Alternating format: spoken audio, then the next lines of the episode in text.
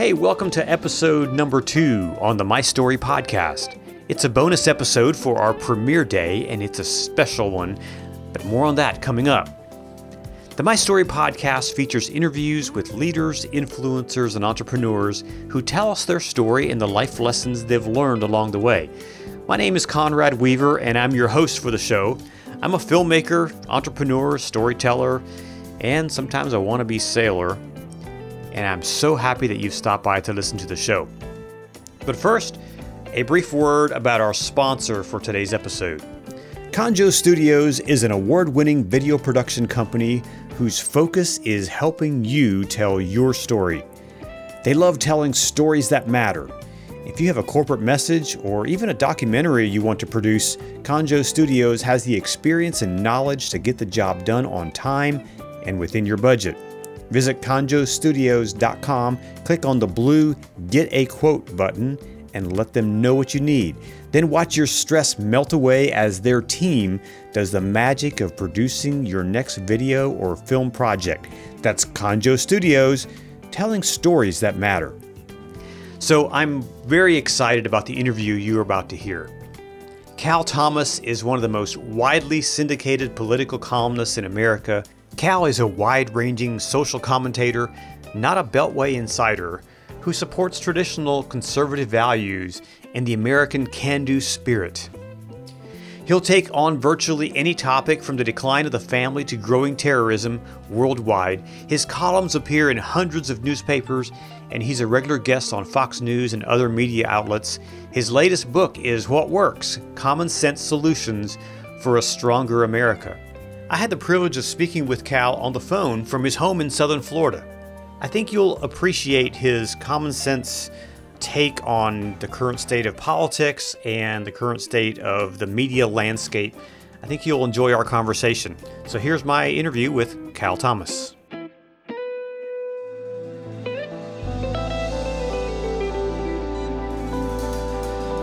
I just wanted to say thank you, first of all, for just talking to me. I've been, you know, following you for a very long time.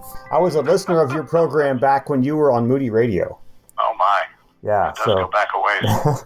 and yeah, I think they dumped me because I was too controversial or something. I don't know. and I was actually I met you first at you came to speak at Cedarville College way back in the oh, day. Oh, I remember that. And the president was uh, came out in white socks and a and a blue suit or something like that. Yeah, Paul Dixon was, was, the president at the time.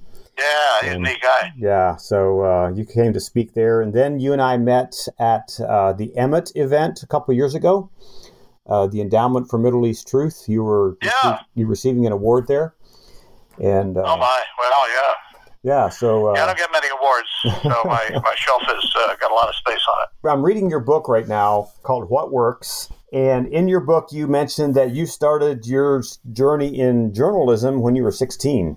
What motivated you to go down that path?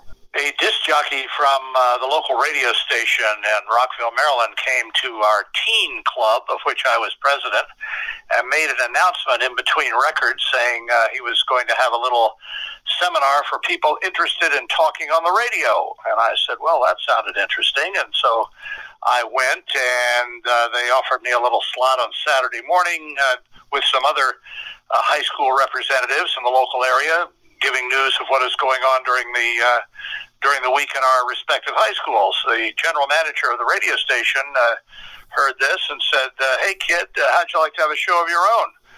And he gave me a slot in the afternoon on Saturday, and then he gave me another one on Sunday, and I was off and running. Uh, that wasn't really journalism; that was just uh, disc jockey work, playing. Uh, the uh, popular hits of the time and reading what we call rip and read news off the wires.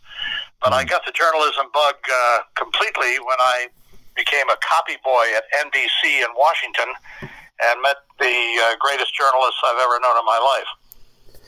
Wow. So, and you, in your book, you mentioned that you had a couple of you know, kind of big failures early on. You failed out of college, and then people back in DC wouldn't hire you, and you had to move other places. How did failure really lead you to who you are today?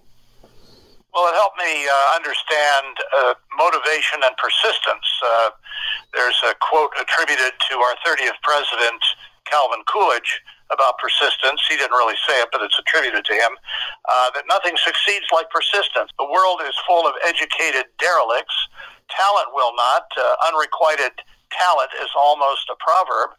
Only the slogan "press on" works. And anybody in this business who hasn't been fired, not hired, discriminated against uh, because of age, either too old, too young, male or female, or whatever it is, hasn't really lived. The real successful people in journalism and basically any other uh, part of life are those who persist in the midst of adversity or, or failure. I've learned more from failure than I've ever learned from success. Wow. Do you think parents today are too protective of their kids? Well, I wouldn't want to make a generalization, but I, I would say more than protective, they're too indulgent. When you look at uh, Generation Z and see the attraction of socialism from people who've never had to live under it, uh, you you see that these are kids who are largely being educated, if you can call it that, in uh, in public schools and at universities, who are being taught by professors who believe this stuff, but don't practice it themselves. Uh, I'm very worried about the future of the country. I, uh, you know, Ronald Reagan used to say we're only one generation away from losing it all. America's principles and ideals have to be renewed within every generation, and in our age, they have to be renewed within one generation. Uh, it's the most amazing thing. You know, Margaret Thatcher famously said, the only problem with socialism is that you soon run out of other people's money. I think that's probably the best line I've ever heard on it. Where did we lose our common sense in our country? Well, I think we don't have a sense of history anymore. It's not about nostalgia and going back to live in the past. It's about learning from the past, as I argue in my book. Uh, as the book of Ecclesiastes says, there's nothing new under the sun. Everything you think has been thought before. Everything you do has been done before. So why do you think that you need to uh, invent the wheel and uh, do the equivalent of discovering the use of fire as the cavemen did? Um, we, we've tested all these ideas in the past. Economic ideas have shown that lower taxes and less regulation uh, will prompt uh, more business investment, which means the hiring of more people, which means more tax revenue for the government. Now, the government needs more money, like Dracula needs more blood. I mean, they're they're getting more of our money than ever before. Last year saw record amounts of uh, money flowing into the federal treasury, mostly because of the tax cuts. The problem is spending. The government has never been able to control itself under either majority party, and if they would reduce the spending and reform entitlements, then we would have balanced budgets and even a surplus again. But politicians don't want to say no to anybody because they fear they might lose their votes, and getting reelected is their top priority. Hmm, so you've been in journalism for a long time. You've seen a lot of changes in politics. So how do you how do these changes affect wh- what and how you write? Well, first, the twenty four seven news cycle has. Uh, while it has its benefits in, in uh, being able to bring people information faster than ever. You don't have to work, uh, wait for the 6:30 news on the broadcast networks, as most people did when I started out in the business. You can get uh, it online, or you can get it on your favorite cable news station any time of the day or night. So that's one thing. The other, the downside of that is that most of these uh, networks now uh, have only the extremes from both sides, and they're yelling at each other, and nothing ever gets accomplished. This is the whole point of my book, What Works. Uh, we can transcend all of this left, right, Republican, Democrat business if we focus on the past and see which ideas worked, and we keep them, and which did not, and we get rid of them uh, as far as my writing is concerned, I try to transcend all of this, uh, you know, negativity and back and forth, and uh, and focus on ideas that have a track record of actually accomplishing something. I think we've lost that objective in our culture and our government, and we're more interested now in throwing. Uh, uh, rhetorical bombs at each other while we're hidden in our bunkers. Nobody knows each other in Washington anymore. Hmm. Uh, there are no social events that bring people together. Uh, you've got uh, you know all these uh, iPhones. If you're sitting down with a member of another party for dinner or just a discussion, somebody might take a picture of it and use it against you in the next campaign. It's just hmm. crazy. I've never seen it this bad. Wow. So, as a conservative writer in a mostly liberal media landscape, what are the challenges you face? Well, I've been very fortunate. I mean, I did something uh, that I was told no other columnist had ever done when I was building the column. Uh, I went around the country on various speaking engagements and stopped in and saw the editorial page editors at uh, at the newspapers, and most of them told me they'd never been visited by a columnist before. So I'd go go out and speak that night to a pro life or a uh, Christian school group, and I'd ask how many people subscribe to your local paper, and usually fewer than half, and sometimes fewer than a third would uh, raise their hands. I said, "Well, all right, shout out some of the reasons you don't read the paper," and they would say, "Well, I never see any of my ideas fairly covered. Uh, they're always trashing my faith and my values, so I figured, why should I bother?" So then I asked, "Well, how many would subscribe to the paper if my column was in it?" and every hand went up. and I said, All right, I want you tomorrow morning to call the publisher, not the editor. The publisher handles the purse strings. And you tell the publisher that you're going to subscribe to the paper if they carry me. And so I didn't appeal to them on the basis of fairness and balance. I appealed to them on the basis of money. and that got their attention real quickly. And uh, that's how I built the column. That's amazing. Money speaks, right? Of course. Always has. so, how do you come up with your column ideas? I don't know. It's a gift. I mean, there's plenty of stuff to write about. I, I mean, uh, usually I have to decide what not to write about because at any given time there are three or four issues going through my head, whether they be political, cultural, moral, religious, or whatever, foreign policy, domestic policy, uh, what's going on in Israel right now, uh, what's going on in Russia, I've traveled to many of these places many times, and so I have interests uh, all over the world and a, a number of different subjects. I, I don't know. It's like uh, it's like an old song that says, "You push the first valve down, the music goes round and round, and it comes out here." I don't do much else. Uh, I can change light bulbs, but that's about it. Hmm. I don't play golf. I don't have a lot of distractions. I just pretty much focus like laser light on my uh, writing and speaking, and uh, you know, it seems to have done pretty well in a career that's lasted a few decades. So, what media sources do you depend on to get your news to, to stay what current, what's happening? I mean, with you know fake news being the buzzword of the day, what, what do you rely on that's dependable? Well, it's a lot easier to read the major newspapers now because uh, they're all the same. They're all anti-Trump, anti-Republican, anti-conservative, pro-impeachment. Uh, you know, uh, and and and this is uh, what they do. New York Times, Washington Post. Uh, exceptions, uh, Wall Street Journal, and the Washington Times, of course. I read them every day, but. Uh, most days, uh, all the columns and all the stories are anti-Trump.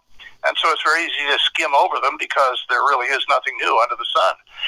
Uh, I already know what the truth is. I mean, my standard is, uh, is Scripture. I know that the world is fallen, individuals are fallen, and they're not going to be improved by a political party. There's a wonderful little verse tucked away in the eighth chapter of Romans, which says God has built futility into his creation in hope that the creation will turn to him.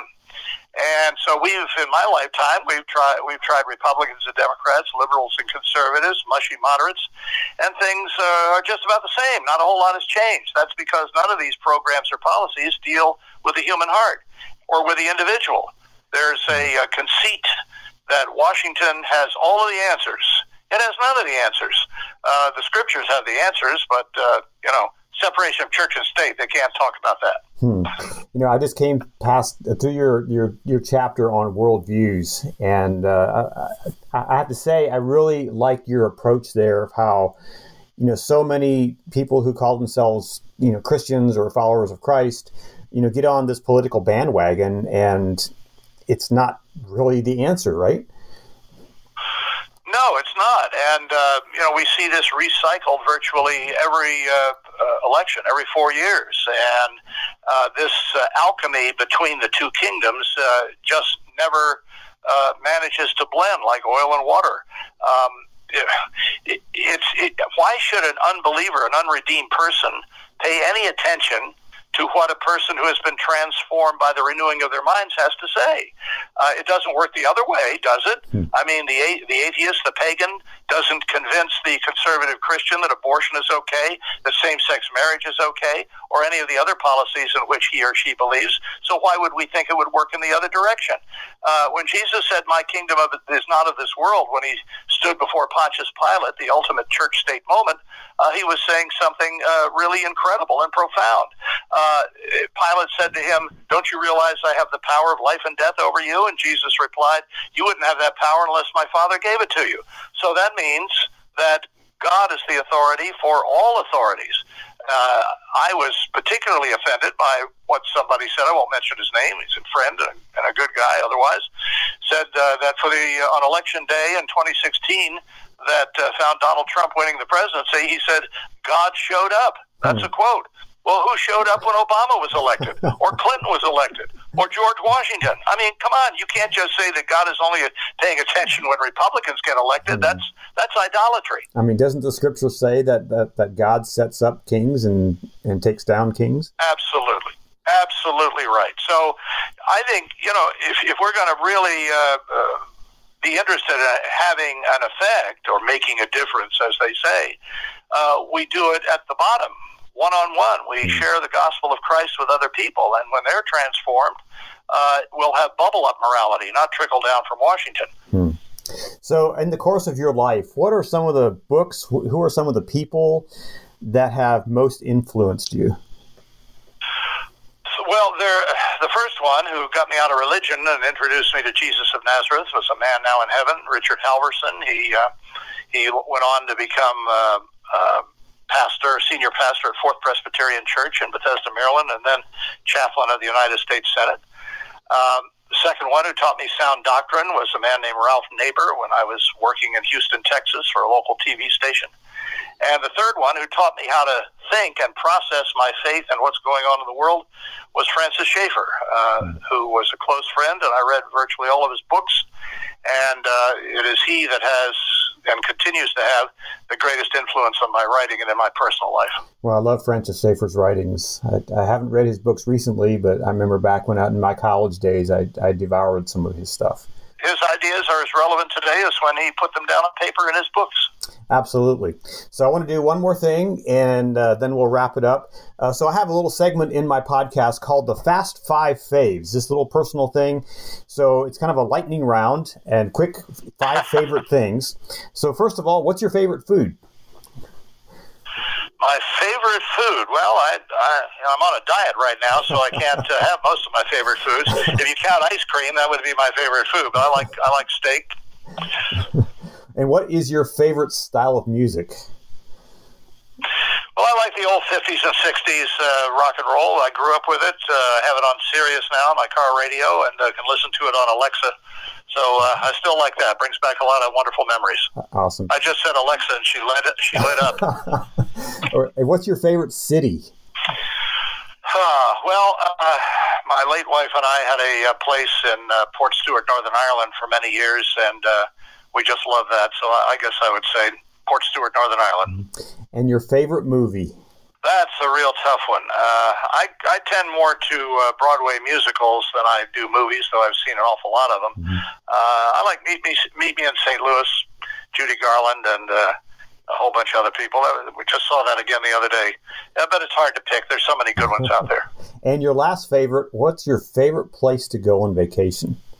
I don't take vacations. Uh, you can't write off vacations. I take fact finding trips. nice. I like that. I'll have, to, I'll have to write that one down. Thank you. Very good. Just let me say uh, finally that, uh, you know, I love what I do. People say, when are you going to retire? I say, well, when I pass away, I guess. I mean, I, I, I love what I do. Most people, you know, are working to pay bills. I, I'm just, uh, I love what I do. And, and I just wish other people, maybe some do, but, uh, wish other people had a job they loved as much as I like mine. Mm-hmm. I don't really see it as a job. I see it as a calling and a, a marvelous privilege. Uh, journalism is a great institution. It's not being practiced uh, as well as when I grew up in it. Uh, there's too much advocacy out there, but uh, it's still a great profession, and I'm uh, I'm privileged to have been in it for so long. Mm-hmm. Well, you have certainly been an, an, influence in my life, and an influence in you know thousands and millions of other people who have read your columns and I really appreciate your work and your your unashamed, unabashed ideas that you put out there. So thank you. Thank you, Conrad. I hope it's useful to others, and uh, you know, send me a link when you uh, get it edited.